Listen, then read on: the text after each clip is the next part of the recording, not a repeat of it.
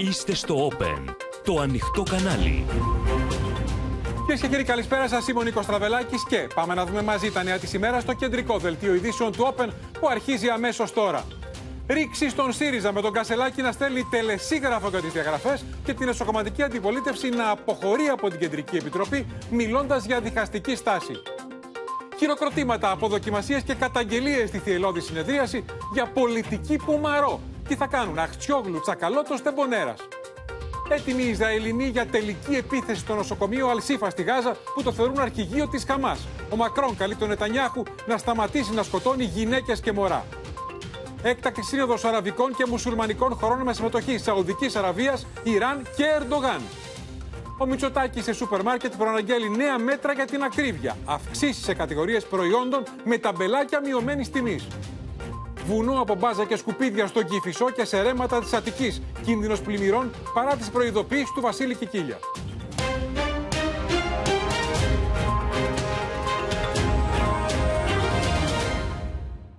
Να ξεκινήσουμε το δελτίο μας, κυρίες και κύριοι, με τις καταιγιστικές εξελίξεις των ΣΥΡΙΖΑ και το σκηνικό διάσπασης μετά τη σημερινή επεισοδιακή συνεδρίαση της Κεντρικής Επιτροπής. Ο Στέφανος Κασσελάκης σε πολύ υψηλούς τόνους κατά της ισοκομματικής αντιπολίτευσης και εν μέσω και αποδοκιμασιών και χειροκροτημάτων προς το πρόσωπό του, επέμεινε στις διαγραφές Κουρλέτη, Φίλη, Βίτσα και Τζουμάκα, στέλνοντας τελεσίγραφο ότι αν δεν αποφασίσει σε μια εβδομάδα η Επιτροπή Δεοντολογίας, θα προσφύγει ο ίδιος στη βάση του κόμματος για να αποφανθεί με δημοψήφισμα. Ιδού η Ρόδος, λύση τώρα. Δεν μπορεί τα πρόσωπα αυτά να μένουν στο κόμμα μετά από τέτοιες ύβρις, είπε ο πρόεδρος του ΣΥΡΙΖΑ και μίλησε απολύτως απαξιωτικά για δίθεν αριστερή πολιτική του πουμαρό. Τσακαλώτος, Αχτσιόγλου, τα στελέχη που τους υποστηρίζουν και ο Διονύσης Τεμπονέρας αποχώρησαν από τη θυελλώδη συνεδρίαση όταν το Προεδρείο δεν δέχθηκε να γίνει συζήτηση και ψηφοφορία επί της προτάσεως Κασσελάκη για δημοψήφισμα. Και μαζί τους αποχώρησαν τα μισά μέλη της Κεντρικής Επιτροπής. Συνδέομαστε με τον Χρήστο Τσιγκουρή που παρακολούθησε την εκρηκτική τη θυελλώδη συνεδρίαση. Χρήστο, σε λίγο θα μας δώσεις όλο το παρασκήνιο, διαλόγους και τι θα γίνει από εδώ και πέρα. Πρώτα να παρακολουθήσουμε το ρεπορτάζ ξεκινώντας από την ομιλία του Στέφανου Κασσελάκη. Είναι η τελευταία φορά, όσο θα είμαι πρόεδρος, που τα ισοκομματικά απασχολούν τον ΣΥΡΙΖΑ Προοδευτική Συμμαχία. Η τελευταία φορά! Τέλος! Με την ατμόσφαιρα στην Κεντρική Επιτροπή να μυρίζει μπαρούτι με το καλημέρα σας, εν μέσω χειροκροτημάτων αλλά και έντονων αποδοκιμασιών, ο Στέφανος Κασσελάκης εξαπέλυσε πειρά κατά των υποδιαγραφής τελεχών του ΣΥΡΙΖΑ, αλλά και σε όσους εναντιώνονται στις επιλογές του. Ένας που λέει το κόμμα είναι επιθεώρηση και παραμένει στο κόμμα. Ένας που λέει ότι η ολιγαρχία και η διαπλοκή εγκαταστάθηκαν μέσα στο ΣΥΡΙΖΑ και παραμένει στο κόμμα. Ένας που λέει ότι ο νέος πρόεδρος δεν ήρθε, τον φέρανε. Είναι Πέπε Γκρίλο και Τραμπ.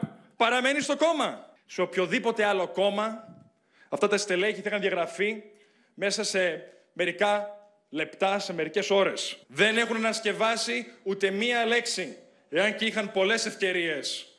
Και επαναλαμβάνω, εσείς αυτό το επιτρέπετε? Το δέχεστε? Πέμπτη φάλαγγα χαρακτήρισε ο Στέφανος Κασσελάκης όσους βγαίνουν στα κανάλια και επιτίθενται στον ίδιο και την πολιτική του. Αντέχει ο ΣΥΡΙΖΑ άλλη μια μέρα, άλλη μια εβδομάδα, άλλον ένα μήνα. Τη live δυσφήμισή του από τα στελέχη εκείνα που θέλουν ένα πράγμα. Να τον τελειώσουν πριν φύγουν. Νομίζουν ότι θα πάρουν ένα 3%. Αλλά τα αριστερόμετρά τους ούτε 0,3% δεν θα πάρουν. Γιατί όσο εκείνοι θα κάνουν δίθεν αριστερή πολιτική, με τεράστια κείμενα γεμάτες αόριστες σάλτσες, μπορούμε να το πούμε και η πολιτική του πουμαρό. Η δική μας αριστερά θα επαναφέρει το κράτος δικαίου και τα εργασιακά δικαιώματα, θα λύσει το θέμα της στέγης, θα επενδύσει στο κλίμα, θα πάει απέναντι στη φτώχεια και θα φέρει δικαιώματα. Ποια είναι όμως η θέση ενός Προέδρου όταν προσβάλλεται το κόμμα του εκ των έσω, και μάλιστα συντονισμένα και κατ' επανάληψη? Ποια είναι η θέση του? Να κάθεται να παρακολουθεί το χορό των υβριστών στα κανάλια, βλέποντας τον χρόνο να περνά και τον κόσμο μας να απογοητεύεται? Λυπάμαι. Δεν είμαι εγώ αυτός ο πρόεδρος. Εσείς είστε Κεντρική Επιτροπή, Είστε το τιμόνι του κόμματος. Τελεσίγραφο έστειλε στην Επιτροπή Δεοντολογίας να αποφασίσει για τις διαγραφές έως την Παρασκευή, αλλιώς θα γίνει κομματικό δημοψήφισμα, όπως προβλέπεται από το καταστατικό. Εξασφαλίστε στο ΣΥΡΙΖΑ την ίαση του από τα πρόσωπα που τον πληγώνουν και τον μικραίνουν. Καταδικάστε τη συμπεριφορά τους στην πράξη. Ιδού η Ρόδος. Λύση τώρα! Αυτή η θέση είναι ξεκάθαρη προς την Επιτροπή Δεοντολογίας, η οποία οφείλει να συνεδριάσει και να αποφασίσει μέχρι το τέλος της ερχόμενης εβδομάδας για όλες τις υποθέσεις. Διαφορετικά, δεν έχω άλλη επιλογή από το να ζητήσω από τα μέλη και τους φίλους του ΣΥΡΙΖΑ να απαντήσουν. Και πιστέψτε με, με κάθε σεβασμό, μπορώ πολύ εύκολα και πολύ γρήγορα να το κάνω με την απέτηση του 15% των μελών. Για απόπειρα διάσπασης του ΣΥΡΙΖΑ που είχε αρχίσει επί προεδρίας Αλέξη Τσίπρα, κατηγόρησε ο Στέφανος Κασσελάκης τα μέλη της εσωκομματικής αντιπολίτευσης, τονίζοντας πως η αποχώρησή τους είναι η αρχή της ενότητας, με τον Δημήτρη Βίτσα να αποχωρεί από την αίθουσα σε ένδειξη διαμαρτυρίας και τον Νίκο Φίλη να φωνάζει έσχος. Πόσες φορές ένας ηγέτης όπως ο Αλέξης είδε το πολιτικό του μέγεθος να κοντένει από μικρούς ανθρώπους. Τα τελευταία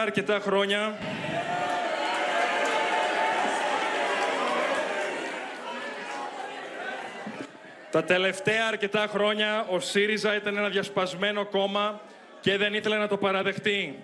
Όλοι όμως το ήξεραν και το έβλεπαν, να είστε σίγουροι.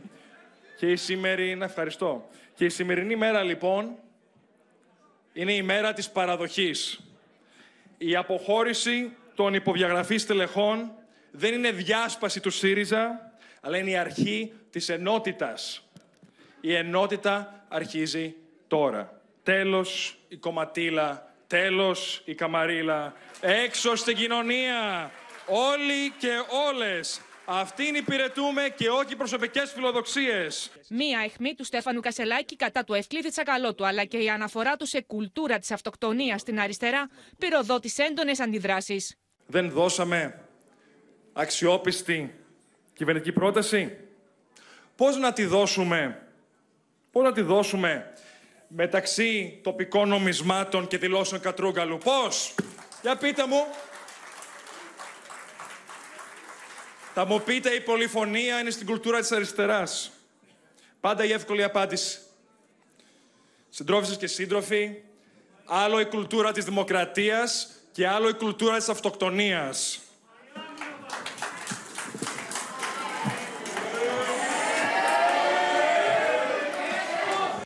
Και εδώ και από δοκιμασίες. Πάμε λοιπόν στο Χρήστο Τσιγκουρή, γιατί Χρήστο, αυτό που είδαμε από την ομιλία του Στέφανου Κασσελάκη είναι ότι στην πραγματικότητα επέμεινε στις διαγραφές των τεσσάρων πάνω στον Κουρλέτη που έφυγε χθες από τον ΣΥΡΙΖΑ, Φίλη, Βίτσα και Τζουμάκα.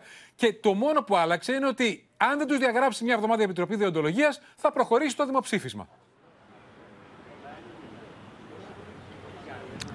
Ήταν μια πολύ δύσκολη συνεδρία, Νίκο, εκρηκτική. Υπήρχε αρκετή καύσιμη ύλη που είχε συσσωρευτεί τα τελευταία 24 ώρα.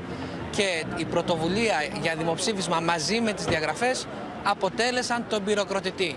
Είναι σαφές ότι ο κύριος Κασσελάκης έστειλε αυτό το τελεσίγραφο ουσιαστικά προς τα μέλη της Κεντρικής Επιτροπής, γιατί γνώριζε ότι όσα είπε χθες η πρότασή του για δημοψήφισμα σε σχέση με τις διαγραφές δεν μπορεί να συγκεντρώσει την απόλυτη πλειοψηφία της Κεντρικής Επιτροπής.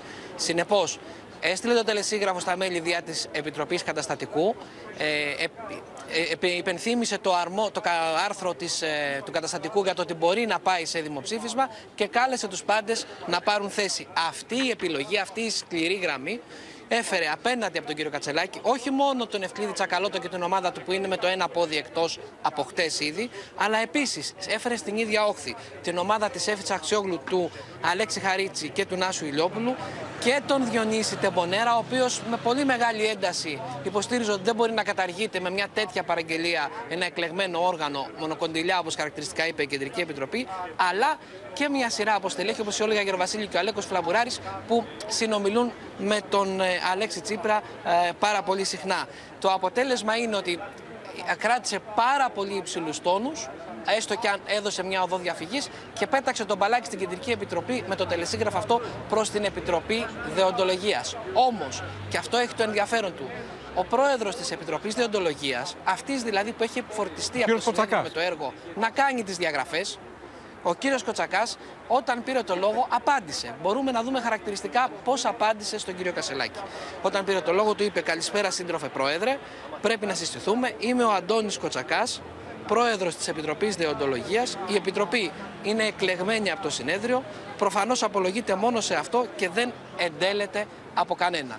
Ναι, και τώρα, αυτό το είπε ο κύριος Κοτσακάς, γιατί είδαμε στην ομιλία Χρήστο τον Στέφανο Κασσελάκη να υποδεικνύει ουσιαστικά στην Επιτροπή Δεοντολογίας ότι είναι μονόδρομος οι διαγραφές. Είπε 5-6 φορές με διαφορετικούς τρόπους ότι με αυτά που είπαν αυτοί δεν έχουν θέση στο κόμμα. Άρα ή τους διαγράφεται ή πάω στο δημοψήφισμα. Αυτό τους είπε. Είπαμε ότι ήταν ένα είδος τελεσυγράφου. Βέβαια, ζήτησε την ισχυρή πολιτική αποδοκιμασία με αιχμές προς την Επιτροπή Δεοντολογίας.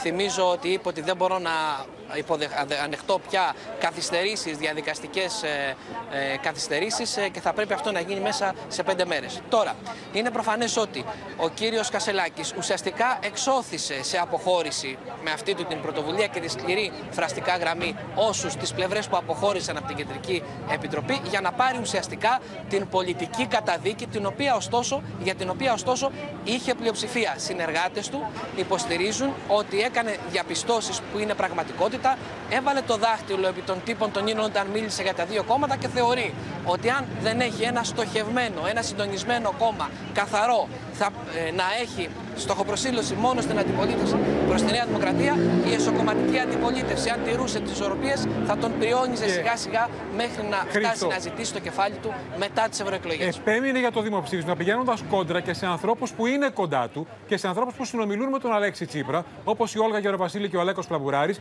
και έχεις πληροφορίες για παρέμβαση του πρώην Προέδρου του ΣΥΡΙΖΑ.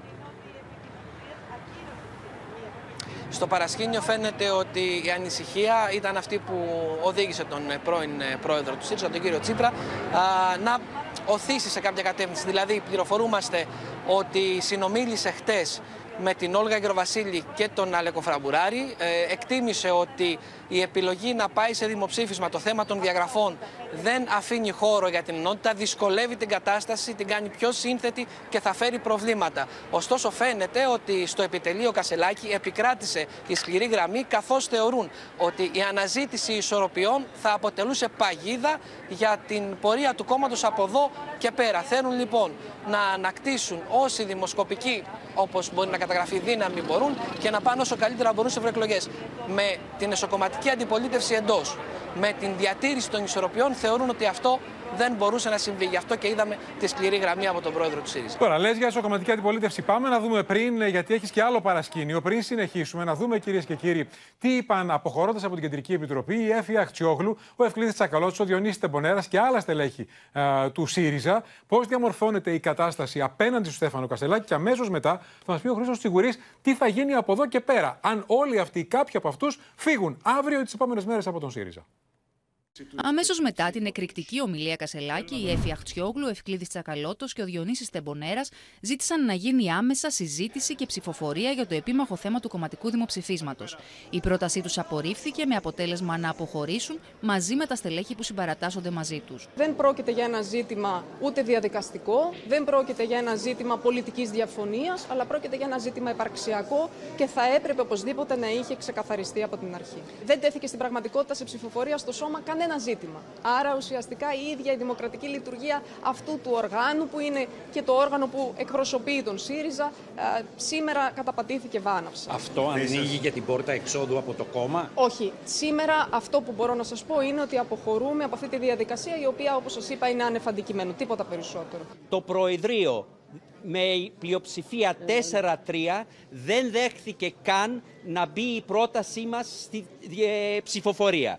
Άρα θα συνεχίσει να υπάρχει σκιά πάνω από τους συντρόφους, θα συνεχίσει να υπάρχει σκιά πάνω από την Κεντρική Επιτροπή, ότι μπορεί να αναιρεθεί όποια απόφαση πάρει η Κεντρική Επιτροπή, γιατί μπορεί να τη βραχυκλώσει και πηγαίνοντας στα μέλη του κόμματος, και άρα αποφασίσαμε να αποχωρήσουμε. Η πρόταση του Προέδρου του ΣΥΡΙΖΑ Πολιτικής Συμμαχίας, Στέφανου Κασσελάκη, για διεξαγωγή δημοψηφίσματος και παραπομπή σε δημοψήφισμα της διαγραφής των 4 συντρόφων, είναι μια πρόταση αντικαταστατική είναι μια πρόταση βαθιά διχαστική, είναι μια πρόταση αντιδημοκρατική. Υπό την έννοια αυτή, ζητήσαμε την άμεση ανάκληση της συγκεκριμένης πρότασης ή να τεθεί το θέμα στην κρίση του ανώτατου οργάνου του ΣΥΡΙΖΑ, της Κεντρικής Επιτροπής. Στο σημείο που αυτό δεν έγινε δεκτό, δεν μπορούμε με την παρουσία μας να νομοποιήσουμε τη διαδικασία. Για το μέλλον σας στο κόμμα, τι σημαίνει? Αυτό σημαίνει ότι θα συνεδριάσουμε το αμέσως επόμενο διάστημα και θα λάβουμε τις αποφάσεις. Δηλαδή είναι όλα ανοιχτά. Όλα ανοιχτά. Απέναντι βρέθηκε η προεδρική πτέρυγα με τους Νίκο Παπά, Όλγα Γεροβασίλη αλλά και Παναγιώτη Ρίγα, οι οποίοι προέκριναν να γίνει η ψηφοφορία στο τέλος της διαδικασίας. Τη δική μου θέση σε σχέση με τη χθεσινή δήλωση του Προέδρου, τη διαφωνία μου την έχω διατυπώσει και χθες και σήμερα εδώ στο Σώμα. Προφανώς δεν είναι κάτι το οποίο το θεωρώ καταρχήν θεσμικά λάθος και, ζητάμε να αποσυρθεί κάθε τέτοια σκέψη. Ωστόσο, μπορούμε να συζητάμε και και ήρεμα και απλά, χωρίς κόλπα και ειλικρινά μεταξύ μας. Το πιο κρίσιμο θέμα που χωρίς αμφιβολία πια είναι το ζήτημα της πρωτοβουλίας που έχει πάρει ο πρόεδρος Στέφανος Κασσελάκης να θέσει ζήτημα διαγραφών ή δημοψηφίσματος στη βάση, είναι ένα θέμα το οποίο θα πρέπει να τεθεί και στο τελικό σχέδιο απόφασης, το οποίο θα τεθεί προς έγκριση ή απόρριψη από τα μέλη της Κεντρικής Επιτροπής. Εάν δεν συμπεριληφθεί αυτή η πρωτοβουλία, αυτή η πρόταση του Στέφανου Κασσελάκη στο τελικό κείμενο που θα τεθεί στα μέλη για να αποφασίσουν αν το εγκρίνουν ή το απορρίπτουν, τότε σημαίνει ότι το έχει ανακαλέσει, το έχει πάρει πίσω. Θα δούμε αύριο. Υπέρ των διαγραφών μίλησε στη συνεδρίαση της Κεντρικής Επιτροπής ο Παύλος Πολάκης, λέγοντας μεταξύ άλλων πως εγώ θέλω τον ΣΥΡΙΖΑ κυβερνώσα εξουσία. Και πάμε ξανά ζωντανά στο Χρήστο Τσιγκουρή για να δούμε, Χρήστο, μετά από αυτά που ακούσαμε και ακούσαμε νωρίτερα και τον κύριο Κασσελάκη, μετά από αυτή τη μετοπική εκρηκτική ρήξη, τι θα κάνουν Τσακαλώτος και Ομπρέλα, Αχτσιόγλου και η ομάδα της, Διονύσης Τεμπονέρας? Θα μείνουν ή θα φύγουν και πότε? Στα διαδικαστικά υπάρχει μια μικρή πιθανότητα να έρθουν αύριο να βάλουν ένα θέμα επί της διαδικασίας. Επί της ουσίας, η Ομπρέλα έχει πάρει την απόφασή της, ετοιμάζεται, ολοκληρώνεται το κείμενο αποχώρησης και σε δεύτερο χρόνο εικάζει κανείς, συζητώντας με στελέχη της Ομπρέλας, ότι θα ενδεχομένως θα είναι υποψήφια, θα υπάρχει κάποια υποψηφιότητα με ορίζοντα τις ευρωεκλογές. Από εκεί και πέρα. Η ομάδα Τεμπονέρα, ακούσαμε σήμερα τον ίδιο τον κύριο Τεμπονέρα να λέει ότι όλα τα ενδεχόμενα είναι ανοιχτά. Έχουν διαβούλευση απόψε και οι δύο πλευρές. Να δούμε που θα καταλήξουν. Τώρα, πιο δύσκολη και με μεγαλύτερο ενδιαφέρον είναι η ομάδα των βουλευτών, καθώς μένει να συζητήσουν και να δουν αν τελικά θα κάνουν κάποιο ουσιαστικό βήμα απομάκρυνσης ή σύγκλησης στις επόμενες ημέρες. Βέβαια, εισπράττοντας κανείς, καταγράφοντας κανείς το κλίμα που επικρατεί στο εσωτερικό του ΣΥΡΙΖΑ, υπάρχει ένα ψυχικό χάσμα, Νίκο, που όσο και αν δεν κινούνται κάποιοι στις ακραίες πλευρές αυτής της αντιπαράθεσης, φαντάζει αυτή την ώρα δύσκολο να μπορέσουν να συνεργαστούν αρμονικά και να υλοποιήσουν το ίδιο πολιτικό σχέδιο. Ας μην προκαταλάβουμε όμως τις αποφάσεις τους. Νομίζω ότι αύριο θα είναι η ώρα της ψήφισης των ψηφοφοριών των πολιτικών αποφάσεων, της πολιτικής αποδοκιμασίας των τεσσάρων. Κάποιοι υποστηρίζουν ότι γι' αυτό έφυγαν, για να μην είναι παρόντες, και να δούμε πώς θα πάει η επόμενη εβδομάδα, η οποία σίγουρα θα είναι γεμάτη από εξελίξεις. Και βέβαια δεν νομίζω ότι πρέπει να περιμένουμε διαγραφές, γιατί θα έχουν ήδη αποχωρήσει. Ναι, βέβαια και για τον κύριο Κουρλέτη που έχει αποχωρήσει, επέμεινε στη διαγραφή του ο κύριος Κασσελάκης. Πάντως, αυτό που είπες είναι το πιο σημαντικό, δηλαδή η απόσταση που έχει καταγραφεί δημοσίως και χωρίζει τις δύο πλευρές. Ο κύριος Κασσελάκης στην ομιλία του καυτηρίασε τα όσα είπαν, λέγοντας με αυτά που λένε δεν μπορούν να μείνουν στο κόμμα. Αλλά απ' την άλλη και εκείνος ανέβασε τους τόνους, μιλώντας για δίθεν αριστερή πολιτική πουμαρό, που προκάλεσε αίσθηση αυτή η αναφορά και συζητήθηκε εκεί στα πηγαδάκια της θυελώδους συνεδρίας της Κεντρικής Επιτροπής. Πρέπει να σου πω, και αντιδράσεις. Ναι. Λοιπόν, αύριο είναι τα σπουδαία, να σε ευχαριστήσουμε. Και αρκετές αντιδράσεις στη διάρκεια της ομιλίας του. Ναι, και τις είδαμε. Να σε ευχαριστήσουμε, Χρήστο Τσιγκουρή. Τώρα, πώς βλέπει ο Πρωθυπουργός αυτές τις εξελίξεις στον ΣΥΡΙΖΑ? Ρωτήθηκε σήμερα στην περιοδεία που έκανε στην Κερατέα από πολίτες και είπε ότι εμάς δεν θα μας απασχολήσουν τα εσωκομματικά του ΣΥΡΙΖΑ, αλλά πώς θα κάνουμε τη δική σας ζωή καλύτερη. Μάλιστα, ο Κυριάκος Μητσοτάκης επισκέφθηκε σούπερ μάρκετ, ανέβασε βίντεο στο TikTok με αυτή την πρωτοβουλία με κλειδωμένες μειώσεις 5% και πάνω σε εκατοντάδες προϊόντα και ουσιαστικά προανήγγειλε βελτιώσει το μέτρο. Δεν μας αφορά καθόλου το τι γίνεται στην αντιπολίτευση, όσο αυτοί θα προσπαθούν να λύνουν τα δικά τους εσωτερικά προβλήματα, εμείς θα κατεβάζουμε το κεφάλι και με σεμνότητα θα εργαζόμαστε να κάνουμε τη δικιά σας τη ζωή καλύτερη. Ο Πρωθυπουργός απέφυγε να σχολιάσει τα όσα γίνονται στο ΣΥΡΙΖΑ, δηλώνοντας πως προτεραιότητα της κυβέρνησης είναι η επίλυση των καθημερινών προβλημάτων των πολιτών.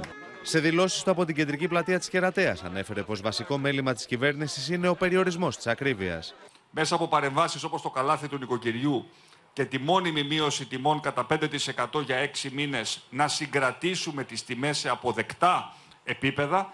Και δεύτερον, να βάζουμε συνεχόμενα πρόστιμα σε όσους πιστεύουν ότι μπορούν να κερδοσκοπούν. Ο Πρωθυπουργός μίλησε με κατοίκους και καταστηματάρχες της περιοχής, συνεχίζοντας, όπως είπε, την αδιαμεσολάβητη επαφή του με τους πολίτες. Δεν επιφυλάσσουμε τις περιοδίες μας μόνο για την προεκλογική περίοδο.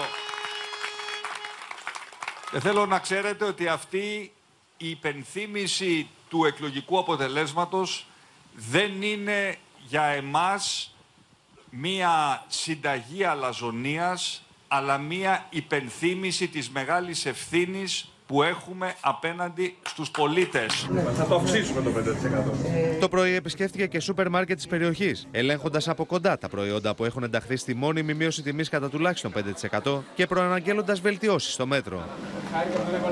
Στο πλαίσιο της περιοδίας του στην Κερατέα, ο Κυριάκος Μητσοτάκης επισκέφθηκε και το νέο εργοστάσιο της ελληνικής φαρμακοβιομηχανίας Open, μια εμβληματική, όπως είπε, επένδυση του μοντέλου ανάπτυξης που οραματίζεται για τη χώρα. Να πετύχουμε αυτό το οποίο αποτελεί κεντρικό στόχο της οικονομικής μας πολιτικής, που δεν είναι άλλο από την προσέλκυση σημαντικών επενδύσεων, εν προκειμένου από ελληνικές επιχειρήσεις, οι οποίες θα δημιουργούν προστιθέμενη αξία και ταυτόχρονα βέβαια θα δημιουργούν πολλές καλά πληρωμένες θέσεις εργασίας.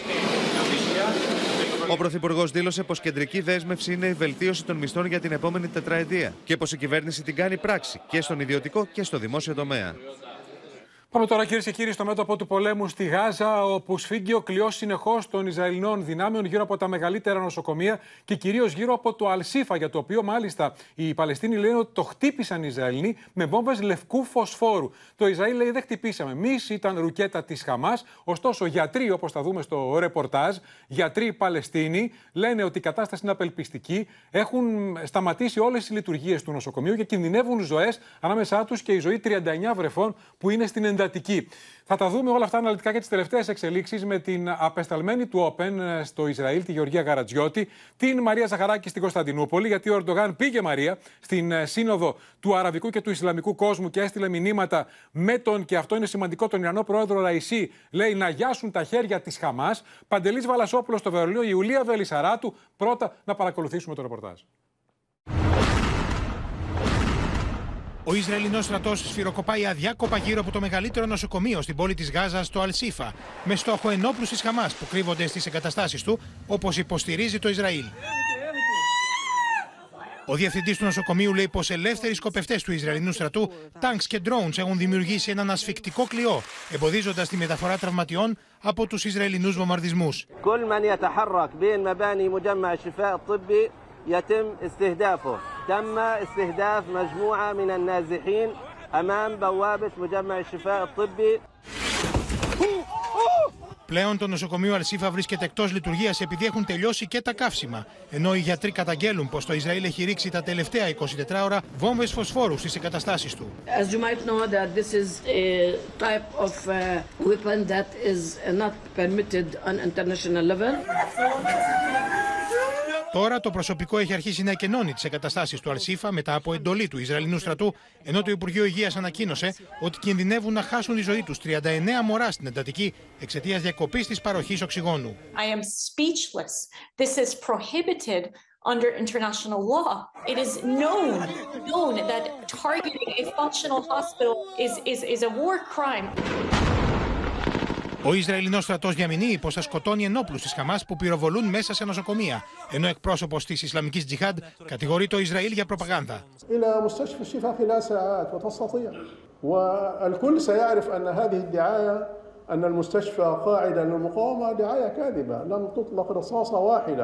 Ισραηλινός αξιωματούχος δήλωσε στην εφημερίδα Wall Street Journal ότι όμηροι μπορεί να κρατούνται από τη Χαμάς κάτω από το νοσοκομείο Αλ Σίφα. Και το Υπουργείο Άμυνας του Ισραήλ υποστηρίζει ότι για το πολύ νεκρό χτύπημα εκεί ευθύνονται ένοπλοι Παλαιστίνοι. Israel claims the explosion was caused by a misfired projectile launched from inside Gaza, apparently targeting nearby IDF troops. Χαμάς Ντάεσ מתחבא בבתי חולים, הוא מתחבא במתקנים הומניטריים, הוא מתחבא בבתי ספר. הוא עושה את כל הפעולות האלה שהן פשע מלחמה ובניגוד לדין הבינלאומי. Την ίδια ώρα ο Ισραηλινός στρατός ανακοινώνει πως έχει καταλάβει συνολικά 11 δικητήρια της Χαμάς. אנחנו על חוף הים, ממש צמוד לים, משגרים וטילים מוכנים לשיגור. Το δίκτυο Αλτζαζίρα μετέδωσε πως η εγγονή του ηγέτη της Χαμάς, Ισμαήλ Χανίγε, έχασε τη ζωή της στη διάρκεια του Ισραηλινού βομβαρδισμού σε σχολείο με αμάχους με απολογισμό 50 νεκρούς. Ο πρωθυπουργός του Ισραήλ διαμηνεί πως στόχος είναι η εξόντωση της Χαμάς.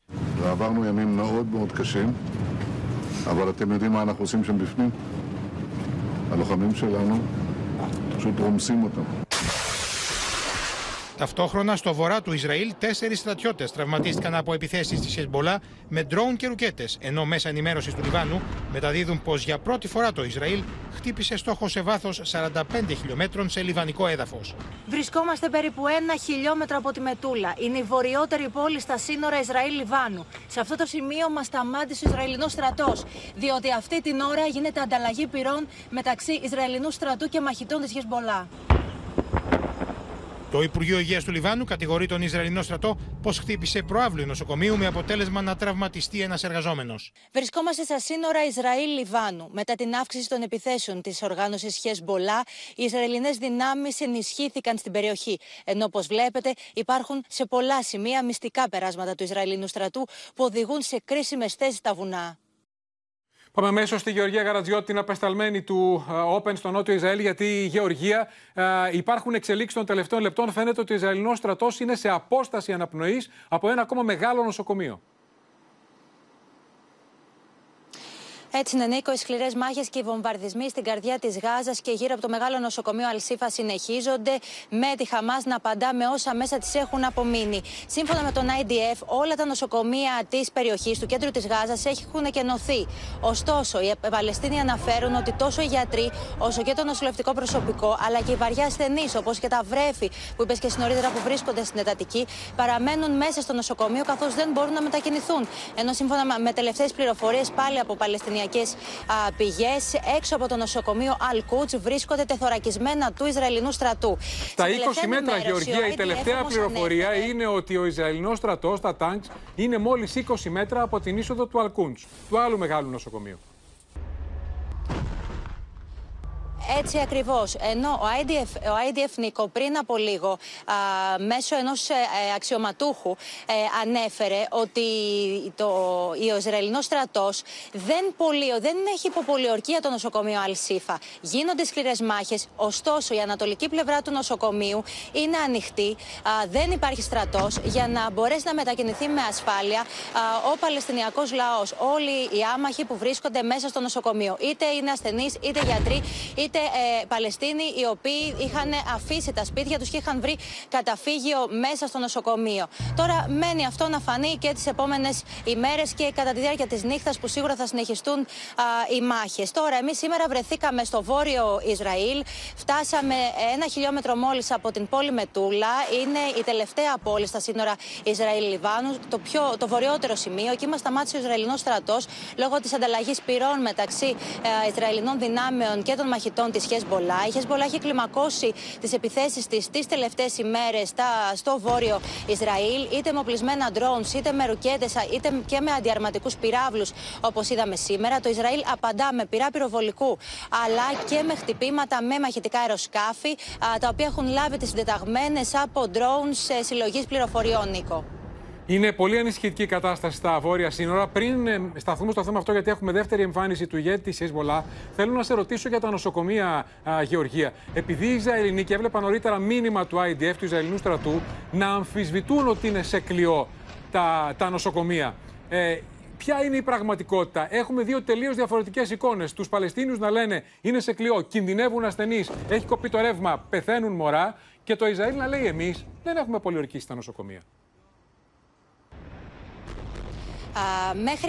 Μέχρι πριν από λίγη ώρα, Νίκο, γνωρίζαμε ότι περίπου τα 20 νοσοκομεία που βρίσκονται στην πόλη της Γάζας ήταν υποπολιορκία. Αυτό μαθαίναμε και μέχρι χθες από τον Ισραηλινό στρατό και ότι γίνονται σκληρές μάχες σώμα με σώμα μεταξύ μαχητών της Χαμάς και των Ισραηλινών στρατιωτών. Πάρα πολύ σκληρές μάχες, Νίκο, και μάλιστα αυτό που ανακοίνωνε συνεχώς ο Ισραηλινός στρατός είναι οι θάνατοι των ηγετικών στελεχών της Χαμάς, είτε ήταν τεχνίδες, είτε ήταν μαχητές οι οποίοι είχαν οργανώσει τη μεγάλη επίθεση της 7ης Οκτωβρίου. Ωστόσο, πριν από λίγη ώρα, σε τελευταία ενημέρωση, άλλαξε αυτή η εικόνα και τελικά ο Ισραηλινός στρατός είπε ότι το νοσοκομείο Αλ Σίφα δεν είναι υποπολιορκία. Πάντως, οι εικόνες που μεταδίδονται από τη Γάζα δείχνουν ένα σκηνικό κόλαση στα νοσοκομεία. Να σε ευχαριστήσουμε, Γεωργία Γαρατζιώτη. Τώρα, την ίδια ώρα, κυρίες και κύριοι, ήταν σε εξέλιξη μεγάλες, ογκώδεις, ίσως οι πιο ογκώδεις διαδηλώσεις από την έναρξη του πολέμου υπέρ των Παλαιστινίων. Θα δούμε σε λίγο τις διαδηλώσεις. Πρώτα όμως να πάμε στο Ριάντ της Σαουδικής Αραβίας. Εκεί όπου συνεδρίασαν σε μια ιστορική συνύπαρξη οι ηγέτες των χωρών του Αραβικού Συνδέσμου και του Οργανισμού Ισλαμικής Συνεργασίας.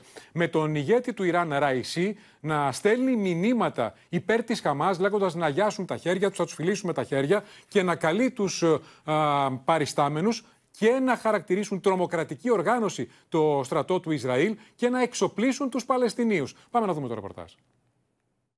Άμεση ήταν η ανταπόκριση των ισχυρότερων ηγετών του αραβικού και του μουσουλμανικού κόσμου στην πρωτεύουσα της Σαουδικής Αραβίας Ριάντ.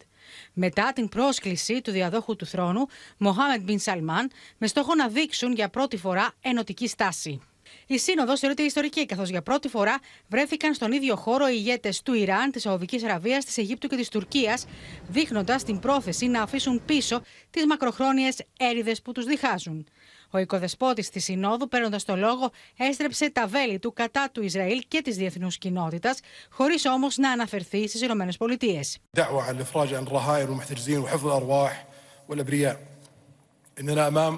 كارثة إنسانية تشهد على فشل مجلس الأمن والمجتمع الدولي في وضع حد للانتهاكات الإسرائيلية الصارخة للقوانين والأعراض الدولية والقانون الدولي الإنساني، وإننا على يقين بأن السبيل الوحيد لتحقيق الأمن والسلام والاستقرار في المنطقة هو إنهاء الاحتلال والحصار والاستيطان وحصول الشعب الفلسطيني على حقوقه المشروعة وإقامة دولته المستقلة بحدود 67 وعاصمتها القدس الشرقية. Πήρινος ο λόγος του ισχυρού ηγέτη του Ιράν, Εμπραχήμ Ραϊσί.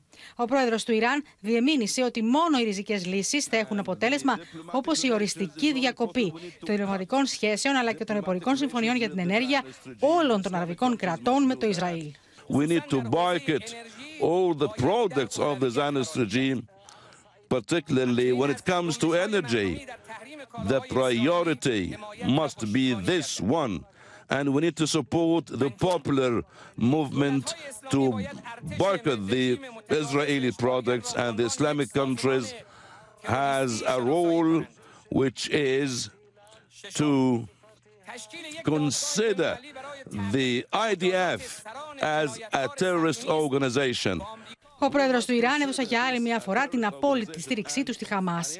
Από την πλευρά του, ο πρόεδρος Ερντογάν κάλεσε σε διεθνή διάσκεψη για τη Γάζα, ενώ ζήτησε από το Ισραήλ να αναλάβει εκτός από την ηθική αλλά και την οικονομική ευθύνη του πολέμου με τη μορφή αποζημιώσεων.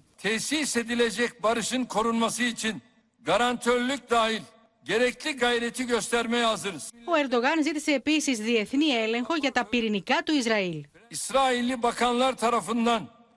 Varlığı ikrar edilen nükleer silahlar meselesi araştırılmalı.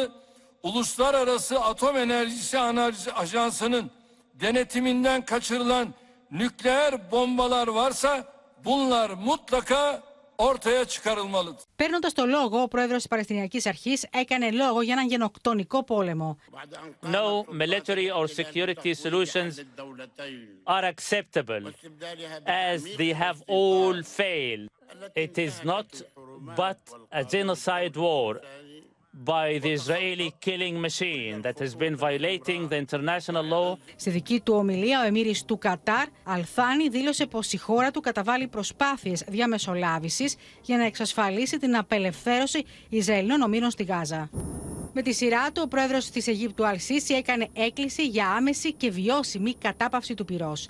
Σαφείς αποστάσεις από την επιθετικότητα της Ισραηλινής στρατιωτικής μηχανής πήρε για πρώτη φορά ο Γάλλος πρόεδρος σε συνέντευξή του στο BBC. De facto, today civilians are bombed. De facto, these babies, these ladies, these old people are bombed and killed. There is no reason for that and no legitimacy. Άμεση ήταν η αντίδραση του Μπένιαμιν Νετανιάχου. Η ευθύνη για το κακό που έχει συμβεί σε αμάχους ανήκει στη Χαμάς Άισις και όχι στο Ισραήλ. Οι παγκόσμιοι ηγέτες πρέπει να καταδικάσουν τη Χαμάς Άισις και όχι το Ισραήλ, υπογράμμισε για άλλη μια φορά ο Ισραηλινός Πρωθυπουργός. Και πάμε στην Ιουλία Βελισσαράτου, κυρίες και κύριοι, για να μας δώσει. Ιουλία, παρακολούθησε στην συνεδρίαση και τα όσα είπαν οι ηγέτες αυτή την πρωτοφανή συνύπαρξη. Ο πόλεμος του Ισραήλ κατά της Χαμάς ένωσε τους ηγέτες και του Αραβικού Συνδέσμου και του Οργανισμού Ισλαμικής Συνεργασίας. Ποια είναι τα μηνύματα τελικώς και για την εξέλιξη του πολέμου και για τα επόμενα βήματα της σύραξης? Όπως είπες και εσύ, Νίκο, είναι ιστορική, καθώς βρέθηκαν στο ίδιο τραπέζι μετά από πάρα πολλά χρόνια εχθρότητας η Τουρκία, η Σαουδική Αραβία, το Ιράν και η Αίγυπτος. Όμως αυτό για πολλούς αναλυτές είναι η βιτρίνα, καθώς μόνο σε φραστικές επιθέσεις περιορίστηκαν εναντίον του Ισραήλ και όχι απαραίτητα εναντίον των ΗΠΑ και δεν έβγαλαν στην τελική ανακοίνωσή τους που εκδόθηκε πριν από λίγο, στη διαβάζω, Νίκο. Η Σύνοδος Κορυφής στο Ριάντ καταδίκασε την Ισραηλινή επιθετικότητα στη Γάζα, τα εγκλήματα πολέμου και τις βάρβαρες και απάνθρωπες φαγές από την κυβέρνηση κατοχής. Ουσιαστικά δηλαδή δεν αποδέχτηκαν τη σκληρή εισήγηση του Εμπραχήμ Ραϊσί, ναι, ο οποίος είπε για διακοπή δραματικών σχέσεων, για διακοπή της ενέργειας, των συμφωνιών για την ενέργεια μεταξύ των αραβικών κρατών και του Ισραήλ. Και φυσικά αυτό το οποίο εκείνος τόνισε είναι ότι θα πρέπει να ξεριζωθεί η ρίζα του κακού και θα πρέπει να έρθουν σε αντιπαράθεση και με το Ισραήλ αλλά και με τις ΗΠΑ. Κάτι που από ό,τι φαίνεται δεν συμφώνησαν όλες οι χώρες και δεν έχουν κατανομαστεί ποιες από αυτές δεν έχουν συμφωνήσει. Πάντως, εγώ θα σημειώσω από αυτά που είδαμε στο ρεπορτάζ για τους υψηλούς τόνους του Μακρόν στο BBC, που λέει στον Νετανιάχου: σταμάτα να σκοτώνεις γυναίκες και μωρά, και την παρέμβαση του Βέλγου Πρωθυπουργού, που προτείνει να απαγορευτεί η είσοδος σε χώρες Ευρωπαϊκής Ένωσης Ισραηλινών εξτρεμιστών. Καταλαβαίνω ότι αυξάνεται η δυσαρέσκεια στην Ευρώπη όλο και περισσότερο και δέχεται πιέσεις και ο Biden για τα όσα συμβαίνουν στη Γάζα με τις χερσαίες επιχειρήσεις του Ισραήλ και τις καταγγελίες για 11.000 νεκρούς μέχρι στιγμής στη Γάζα. Τώρα, Νασράλα, ο ηγέτης της Χεζμπολά, είδαμε νωρίτερα το ρεπορτάζ για το πόσο επικίνδυνα έχει κλιμακωθεί η ένταση στα σύνορα Βόρειου Ισραήλ και Λιβάνου. Δεύτερη εμφάνιση σε λίγες μέρες. Τι είπε? Ακριβώς. Είναι η δεύτερη φορά μέσα σε μία εβδομάδα που κάνει διάγγελμα. Το δικό του διάγγελμα, λοιπόν, είχε ως στόχο την Αμερική και λέει πως είναι η μοναδική η οποία μπορεί να σταματήσει τον πόλεμο. Προς το παρόν, είπε ο Νασράλα, δεν θα συμμετέχουμε στον πόλεμο, όμως δεν μπορεί να συνεχιστεί αιώνια αυτή η διαμάχη και βέβαια οι μοβρατισμοί του Ισραήλ εναντίον αμάχων στη Γάζα. Λοιπόν, για να παρακολουθήσουμε ένα απόσπασμα από τα όσα είπε ο ηγέτης της Χεζμπολάχ Νασράλα. الذي يستطيع أن يمنع أن يوقف هذا العدوان هو من يدير هذا العدوان وهو أمريكا.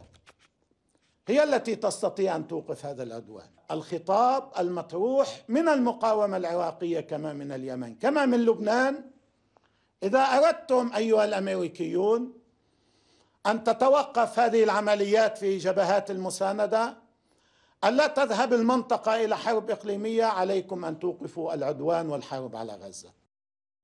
Κωνσταντινούπολη, Μαρία Ζαχαράκη, για να δούμε τι είπε στο Ριάντ ο Ερντογάν, Μαρία. Και έχουν σημασία οι τόνοι του κατά του Ισραήλ που ανεβαίνουν συνεχώς και η επιμονή του ότι πρέπει να υπάρξει κατάπαυση του πυρός. Ναι, Νίκο, ο Τούρκος πρόεδρος στο Ριάντ έκανε μια ηγετική εμφάνιση, θα τη λέγαμε σήμερα. Προσπάθησε με αυτά που είπε να ακουστεί η φωνή του πολύ περισσότερο από τους άλλους ηγέτες. Καταρχάς, να πούμε, Νίκο, ότι βρέθηκε στο φυσικό του χώρο, δηλαδή ανάμεσα στα αδέρφια, όπως πολλές φορές ονομάζει τους μουσουλμάνους ηγέτες και όλους τους μουσουλμάνους με τους οποίους συνδιαλέγεται. Ο Τούρκος πρόεδρος, λοιπόν, σήμερα ύψωσε ακόμη περισσότερο τη φωνή του. Μάλιστα, αυτό που είπε χαρακτηριστικά, Νίκο, κατηγορώντας πρώτα απ' όλα τη Δύση, τις Ηνωμένες Πολιτείες και τους πάντες βέβαια, είναι ότι είμαστε αντιμέτωποι με μια βαρβαρότητα άνευ προηγουμένου στην ιστορία. Και μάλιστα χαρακτήρισε τη Δύση μια κακομαθημένη Δύση, η οποία κάνει ουσιαστικά τα χατήρια του Ισραήλ, όπως και οι Ηνωμένες Πολιτείες, για τις οποίες είπε ότι θυσίασαν ουσιαστικά όλες τις αξίες τους προκειμένου να υποστηρίξουν υποστηρίξουν το Ισραήλ σε αυτή τη σφαγή. Χρησιμοποίησε πάρα πολύ και το συναίσθημα σήμερα, Νίκο. Όπως είπε ο Τούρκος πρόεδρος, μητέρες αγκάλιαζαν τα νεκρά τους παιδιά και πατεράδες σκάβουν, λέει, μέσα στα λαγούμια προκειμένου, μέσα στα ερείπια προκειμένου να βρουν τα παιδιά τους και τους συγγενείς τους.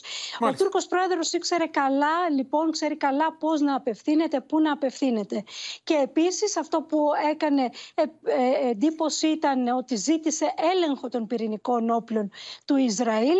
Έχει ξαναμιλήσει για τα πυρηνικά όπλα, μάλιστα λέγοντας ότι αποτελεί ίσως και η Τουρκία στόχος του Ισραήλ από την απειλή αυτή των πυρηνικών όπλων, και τέλος έκανε και μία πρόταση προκειμένου να δημιουργηθεί ένα ταμείο αρρωγής, ένα ταμείο προκειμένου να βοηθήσει στην ανάκαμψη της Γάζας. Μαρία Ζαχαράκη, να σε ευχαριστήσουμε. Πάμε να δούμε τώρα, κυρίες και κύριοι, εικόνες από τις σημερινές ογκώδεις διαδηλώσεις υπέρ των Παλαιστινίων σε Αγγλία, Γαλλία, ακόμα και στο Cape Town, στο Λονδίνο ίσως οι μεγαλύτεροι. 300.000 υπολογίζονται οι διαδηλωτές. Επεισόδια μεταξύ αστυνομικών και ακροδεξιών σε αντιδιαδήλωση, αλλά και το συγκλονιστικό μήνυμα μιας Βρετανίδας γιατρού που έξω από την πρωθυπουργική κατοικία ξέσπασε σε λυγμούς, διαβάζοντας, μεταφέροντας μήνυμα του διευθυντή του νοσοκομείου Αλ Σίφα που πολιορκείται από τους Ισραηλινούς, ενώ κρατούσαν άλλοι γιατροί πανό με ονόματα σκοτωμένων συναδέλφων τους στη Γάζα.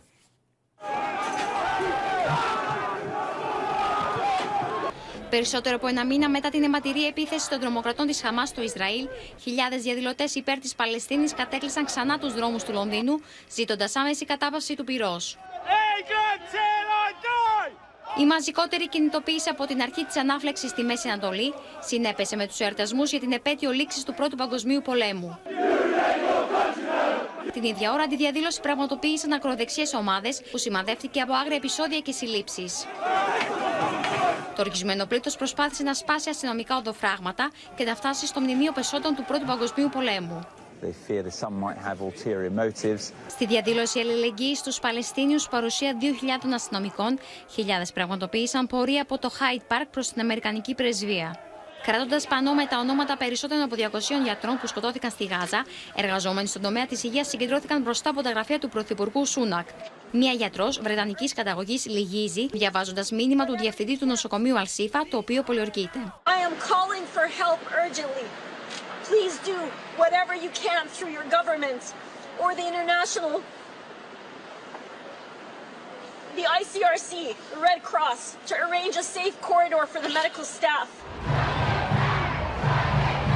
Στη Νέα Υόρκη, οι διαδηλωτές υπέρ των Παλαιστινίων πετούν κόκκινη μπογιά στα γραφεία των New York Times,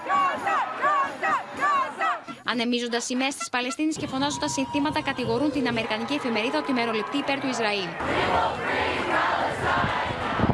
Στην καρδιά του Μανχάταν, χιλιάδες πολίτες συγκεντρώθηκαν ζητώντας την πάυση των ανθρωπαξιών στη Γάζα. Κάτοικοι του Βερολίνου ξεχύθηκαν σε κεντρικούς δρόμους σε ένδειξη αλληλεγγύης υπέρ του Παλαιστινιακού λαού. Παρόμοιο σκηνικό με ογκώδεις διαδηλώσεις και στο Παρίσι, αλλά και στη Λιόν. Ενώ στο Cape Town ιστορική ήταν η πορεία συμπαράστασης στους Παλαιστίνιους. Στο Ρίο ντε Τζανέιρο, μπροστά από το προξενείο των Ηνωμένων Πολιτειών, διαδηλωτές έκαψαν αμερικανικές και ισραηλινές σημαίες.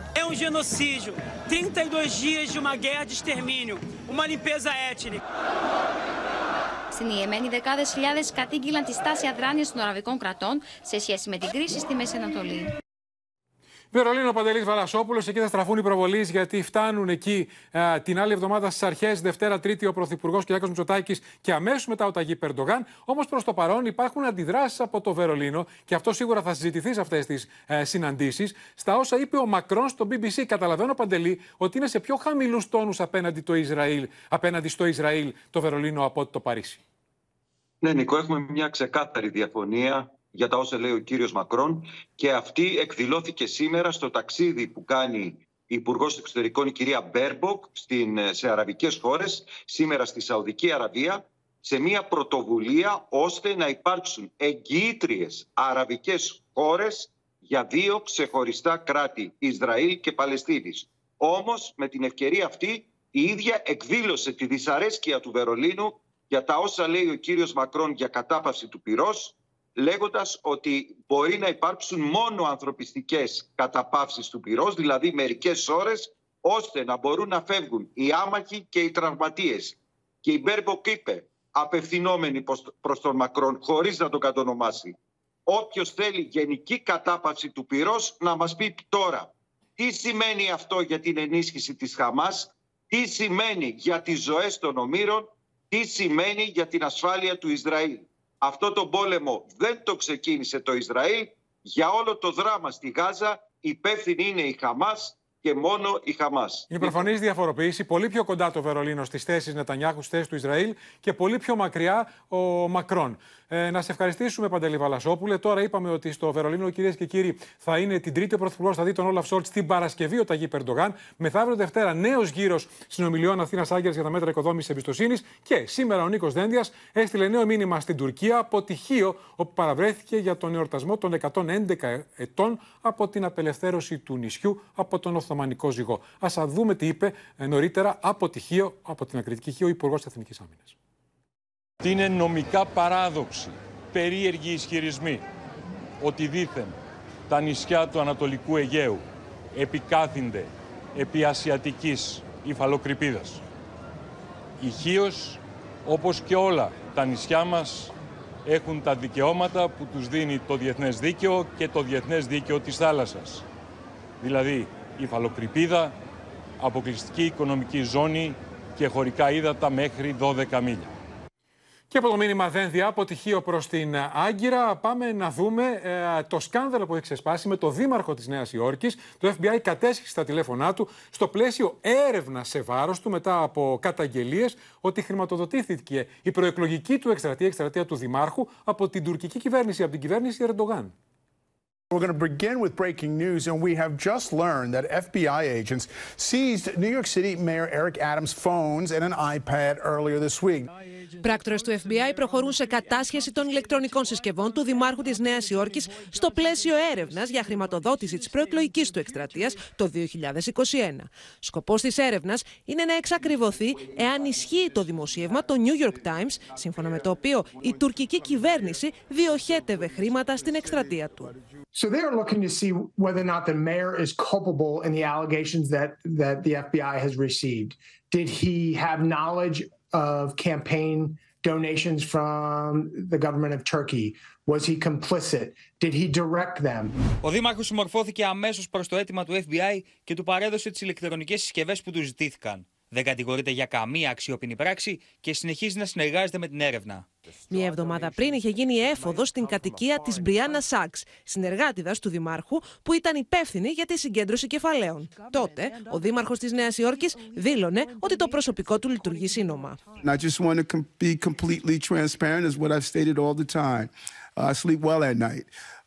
I am clear that we follow the rules. According to Sugg's LinkedIn profile, she claims to have helped raise more than $18 million for the 2021 Adams campaign. Το FBI εξετάζει εάν ο Άνταμς παρήχε κάποιο ειδικό όφελος στην Τουρκία σε αντάλλαγμα για τις υποτιθέμενες δωρεές. Σύμφωνα πάντως με δημοσιεύματα, είχε ταξιδέψει στην Τουρκία αρκετές φορές τα τελευταία χρόνια.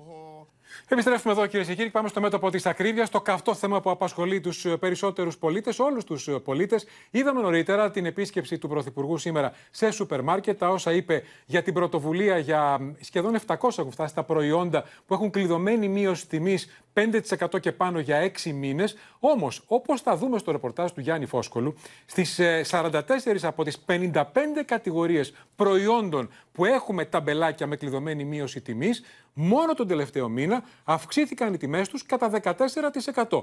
Και αυτό εξηγεί γιατί ο πληθωρισμός από 1,8 που ήταν το Σεπτέμβριο πήγε στο 3,4 τον Οκτώβριο, σύμφωνα με τα στοιχεία της Ελστάτ.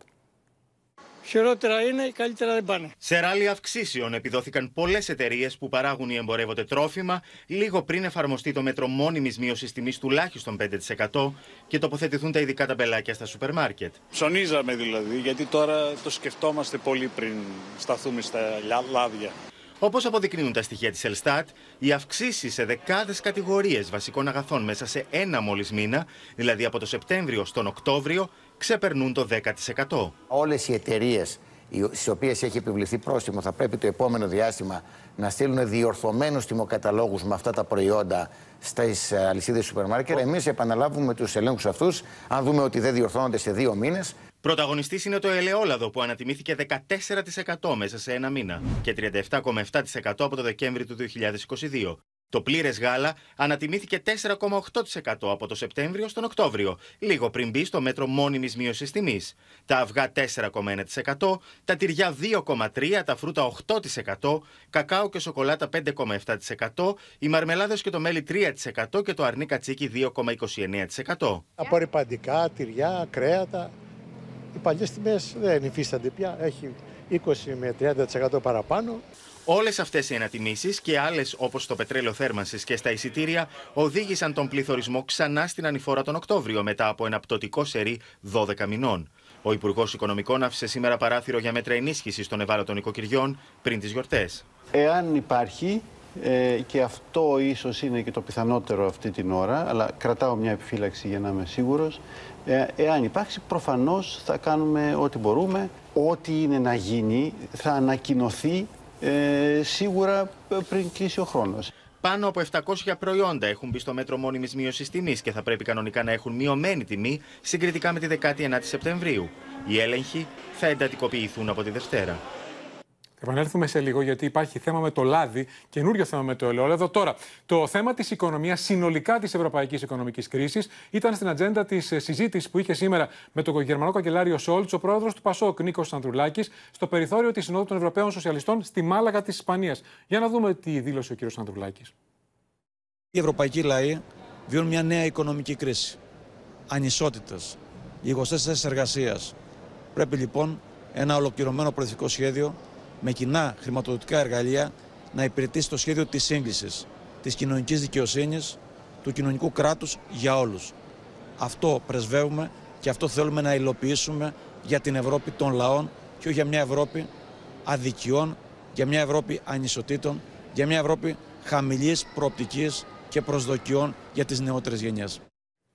Τώρα, λέγαμε για το ελαιόλαδο, είναι μέσα στα προϊόντα που ανατιμήθηκε σε ένα μήνα 14%. Η τιμή του συνολικά, και το έχουμε ξαναπεί αυτό, σε σχέση με 2 χρόνια πριν, ένα λίτρο ελαιόλαδο στο σούπερ μάρκετ έχει σχεδόν τριπλασιαστεί. Λέγαμε ότι πέρσι τέτοια εποχή είχε ξεκινήσει ο παραγωγός στην Ελλάδα να πουλάει το λάδι 3,54 ευρώ το λίτρο. Φέτος ξεκίνησε γύρω στα 8. Υπερδιπλάσια η αύξηση, και όπως θα δούμε στο ρεπορτάζ του Open, το αποκαλυπτικό ρεπορτάζ του Open, έρχονται και νέες αυξήσεις στο ελαιόλαδο. Αιτία, η παράταση της καλοκαιρίας και το γεγονός ότι δεν υπάρχουν πια φθηνά εργατικά χέρια. Άρα δεν είναι μόνο οι ελλείψεις που ανεβάζουν τις τιμές. Ο κόσμος έχει ανακτηστεί.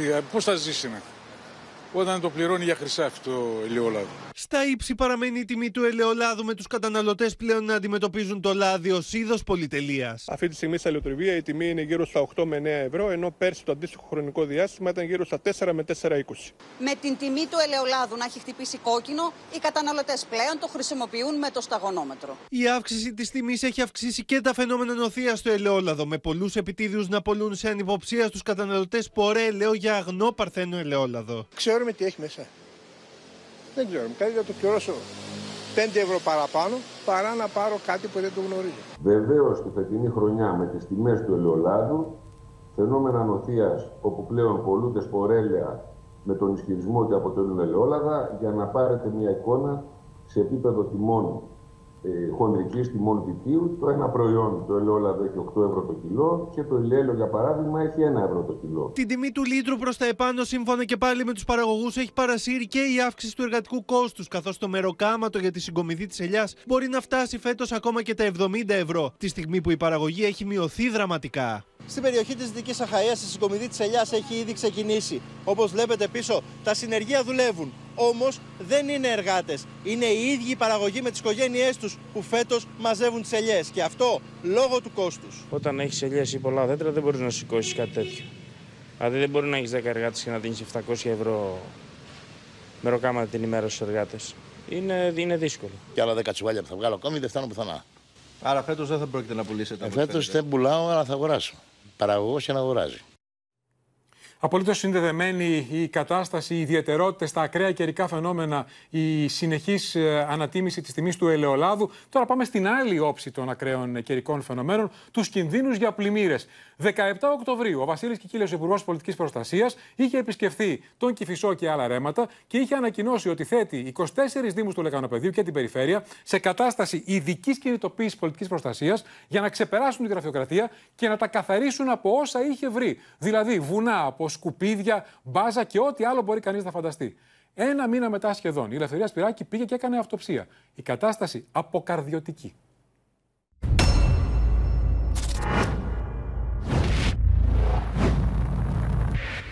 Αυτή είναι η εικόνα του Κηφισού σήμερα. Πεταμένα μπουκάλια αλλά και σκουπίδια στην Κήτη έχουν μετατρέψει τον ποταμό σε αρκετά σημεία του σε σκουπιδότοπο. Πριν ένα μήνα, ο Υπουργός Κλιματικής Κρίσης και Πολιτικής Προστασίας, Βασίλης Κικίλιας, είχε στείλει σαφές μήνυμα προς δήμους και περιφέρεια για τον καθαρισμό των ρεμάτων και των ποταμών, αλλά και για την λήψη μέτρων. Βρισκόμαστε στην Κήτη του ποταμού εδώ στον Κηφισό και όπως βλέπετε, χώμα αλλά και φερτά υλικά έχουν σχηματίσει βουνό. Το πόρισμα του ειδικού ελέγχου, στον οποίο προχωρήσαμε στο Κηφισό, για τον κίνδυνο πλημμυρικών φαινομένων, μας υποχρεώνει να προχωρήσουμε με την έγκριση της Προεδρίας της Κυβέρνησης σε κατάσταση πολιτικής κινητοποίησης, πολιτικής προστασίας. Αυτή τη στιγμή βρίσκεται εργολάβος, ο οποίος καθαρίζει το υπόγειο, το στεγασμένο του Κηφισού. Δεν καθάρισε μια φορά και τέρμα. Θέλει συνεχή καθαρισμό. Η ίδια εικόνα και στο ρέμα Χελιδονούς. Πώς μπορείτε να διακρίνετε, κατά μήκος της κήτης του ρέματος έχουν πέσει τεράστια κομμάτια ασφάλτου, καθώς και πέτρες λόγω της κατολίσθησης, με αποτέλεσμα να έχει γεμίσει το ρέμα, μια εικόνα που δεν δηλώνει ότι κάποιος μέχρι στιγμής τουλάχιστον έχει έρθει να καθαρίσει. Πετιούνται πάρα πολλά μπάζα, σκουπίδια από διάφορους ασυνείδητους, όπως και μετά από μια νεροποντή κατεβαίνουν φερτά υλικά. Υπάρχουν όλα τα σημεία που κινδυνεύει, αν πέσουν αυτά τα πράγματα, να μπουλώσει το ρέμα. Αυτό είναι ένα χάλι εδώ πέρα. Ο προορισμός μας, η δουλειά μας και η υποχρέωσή μας είναι να προασπίζουμε τους πολίτες από το οποιοδήποτε καιρικό φαινόμενο. Αυτή η δήλωση του κυρίου Κικίλια είχε γίνει πριν 2,5 εβδομάδες κατά τη διάρκεια αυτοψίας. Παρ' όλα αυτά, στο ρέμα Βαλανάρη στη Ραφίνα, η πυκνή βλάστηση έχει σχεδόν εξαφανίσει την κήτη του ρέματος. Υπάρχει μια τέτοια αλληλουχία και αλληλεπίδραση διαφόρων φορέων, γι' αυτό δυσκολευόμαστε να υλοποιήσουμε έργα που είναι απαραίτητα για την ασφάλεια της ζωής και της περιουσίας των πολιτών. Είναι βέβαιο ότι και οι περιφερειακοί δήμοι πρέπει να τρέξουν, διότι αν δεν τρέξουν και παραμείνει αυτή η κατάσταση και μετά πλημμυρίσει το λεκανοπέδιο, δεν θα πρέπει να ρωτάμε γιατί πλημμυρίσαμε. Πάμε στον Γιάννη Ζιάκα για να μας ενημερώσει. Γιάννη, καλησπέρα, για μια υπόθεση πραγματικά φρίκης, βασανιστήρια σε ζωντανή μετάδοση στη χώρα μας μέσω του YouTube. Ακριβώς, είχαμε τη σύλληψη ενός 42χρονου, ο οποίος για περίπου 20 μέρες, Νίκο, κακοποιούσε ουσιαστικά μία 20χρονη και έναν 25χρονο και όλα αυτά, όπως πολύ σωστά είπες, σε ζωντανή μετάδοση μέσω διαδικτύου. Βλέπουμε και τις εξαιρετικά σκληρές εικόνες τις οποίες μετέδιδε ο 42χρονος. Μάλιστα έφτασε στο σημείο ανάμεσα σε όλα τα άλλα βασανιστήρια να πλήττει με τέιζερ, δηλαδή με ηλεκτρισμό, με ένα όπλο που έχει ηλεκτρικό φορτίο επάνω τα δύο αυτά άτομα. Πρέπει να πούμε ότι αναζητείται δομή για αυτά τα δύο άτομα. Και δεν δείχνουν, πρέπει να πούμε, Γιάννη Ισιάκα, άλλα πλάνα. Είναι επιλογή μας, γιατί είναι πάρα πολύ σκληρά τα πλάνα αυτά. Είναι πολύ σκληρές οι εικόνες, αλλά αυτό που προβληματίζει ιδιαίτερα, Νίκο, είναι ότι τη στιγμή της ζωντανής μετάδοσης εκατοντάδες άτομα τα παρακολουθούσαν αυτά ζωντανά, σχολίαζαν, άλλοι επιδρούσαν και βέβαια το βίντεο μετά το παρακολούθησαν περισσότερα από 20.000 άτομα όταν πλέον είχε τελειώσει η ζωντανή μετάδοση. Μάλιστα. Να σε ευχαριστήσουμε, Γιάννης Ζιάκα, και να δούμε την έκταση αυτής της ιστορίας. Τώρα πάμε να αλλάξουμε κλίμα, κυρίες και κύριοι, και να δούμε κάτι διαφορετικό. Ο λόγος για τον πρωταθλητή μας, τον παγκόσμιο πρωταθλητή, τον Ολυμπιονίκη, τον Μίλτο Τεντόγλου, στο Αρμεϊσμίκος, που μας έχει κάνει πολλές φορές υπερήφανος, μας έχει χαρίσει χαμόγελο σε ένα γκρίζο τοπίο. Ο σπουδαίος αυτός αθλητής μίλησε λοιπόν το πρωί στο Open, στην εκπομπή Τώρα Μαζί, στην Έλβη Μιχαηλίδου, και η συνέντευξή του ήταν άκρως αποκαλυπτική. Για πρώτη φορά είπε ότι το όνειρό του είναι να κάνει το δικό του παγκόσμιο ρεκόρ. 8,75, και εξήγησε γιατί. Θέλει 4 Ολυμπιακά μετάλλια, ίσως κάποια στιγμή κάνει κόμμα, και το μεγάλο του παράπονο. Είναι παγκόσμιος πρωταθλητής και προπονείται σε ένα στάδιο που στάζει όταν βρέχει. Έλα, Ελβί. Έχασα. Γεια σου. Πάρα πολύ. πες ότι έχεις 2 μήνες κενό, ούτε προπονήσεις, ούτε αγώνες, ούτε τίποτα. Πες μου τι κάνεις, πού πηγαίνεις. Τον 1 μήνα θα τον περάσω σπίτι μου κάνοντας τίποτα. Τι εννοείς κάνοντας τίποτα? Είναι το cool down μου αυτό, είναι, δεν θα έκανα τίποτα έτσι. Και τον άλλο μήνα που θα έχεις κουραστεί από το τίποτα. Θα έχω ξεκουραστεί, έτσι, θα έχω ενέργεια. Και θα ήθελα να πάω κανένα ταξίδι στη Γερμανία, στην οικογένειά μου και στους φίλους μου, γιατί έχω πάρα πολλούς φίλους στη Γερμανία. Το 866 σαν νούμερο τριγυρνάει στο μυαλό σου, να υποθέσω, Παραπάνω τριγυρνάει στο μυαλό μου. Άμα κάνω μια επίδοση που πιστεύω ότι μπορώ να κάνω, που είναι 875, η 875 αυτή τη στιγμή θα είναι, άμα γίνει, θα είναι νούμερο 5 all time στο μήκος. Και για μένα αυτό θα είναι το σαν παγκόσμιο ρεκόρ.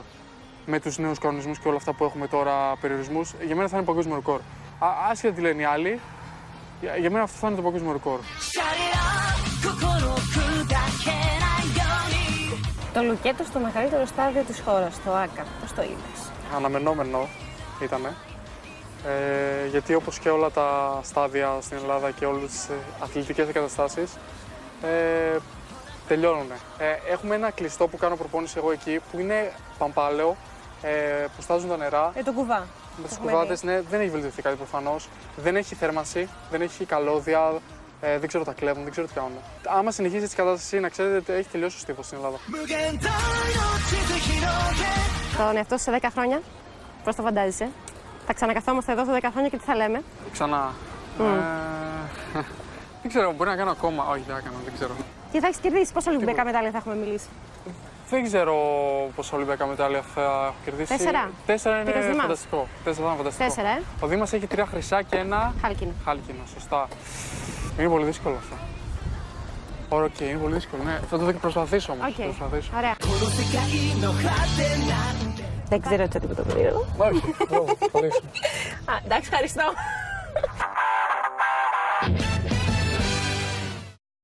Κρατώ τα όνειρα του Μίλτου Τεντόγλου, αλλά κρατώ και το παράπονό του. Κάποιος πρέπει να τα ακούσει. Είναι ντροπή ο Μίλτος Τεντόγλου να προπονείται σε στάδιο που στάζει όταν βρέχει. Τώρα πάμε να δούμε επίσης κάτι διαφορετικό.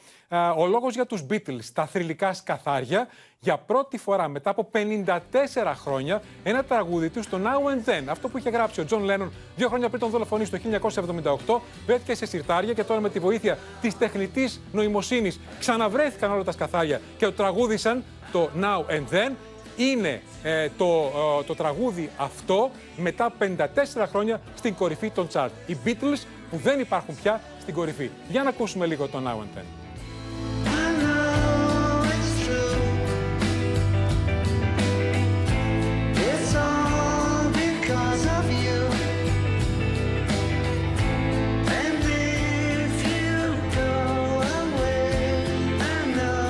Και στο σημείο αυτό, κυρίες και κύριοι, 10 λεπτά πριν από τους 8 ολοκληρώθηκε και απόψε το κεντρικό δελτίο ειδήσεων. Μείνετε στο Open, αμέσως τώρα εικόνες, νέο επεισόδιο με τον Τάσο Δούση. Από όλους εμάς, ευχές για ένα χαρούμενο Σαββατόβραδο.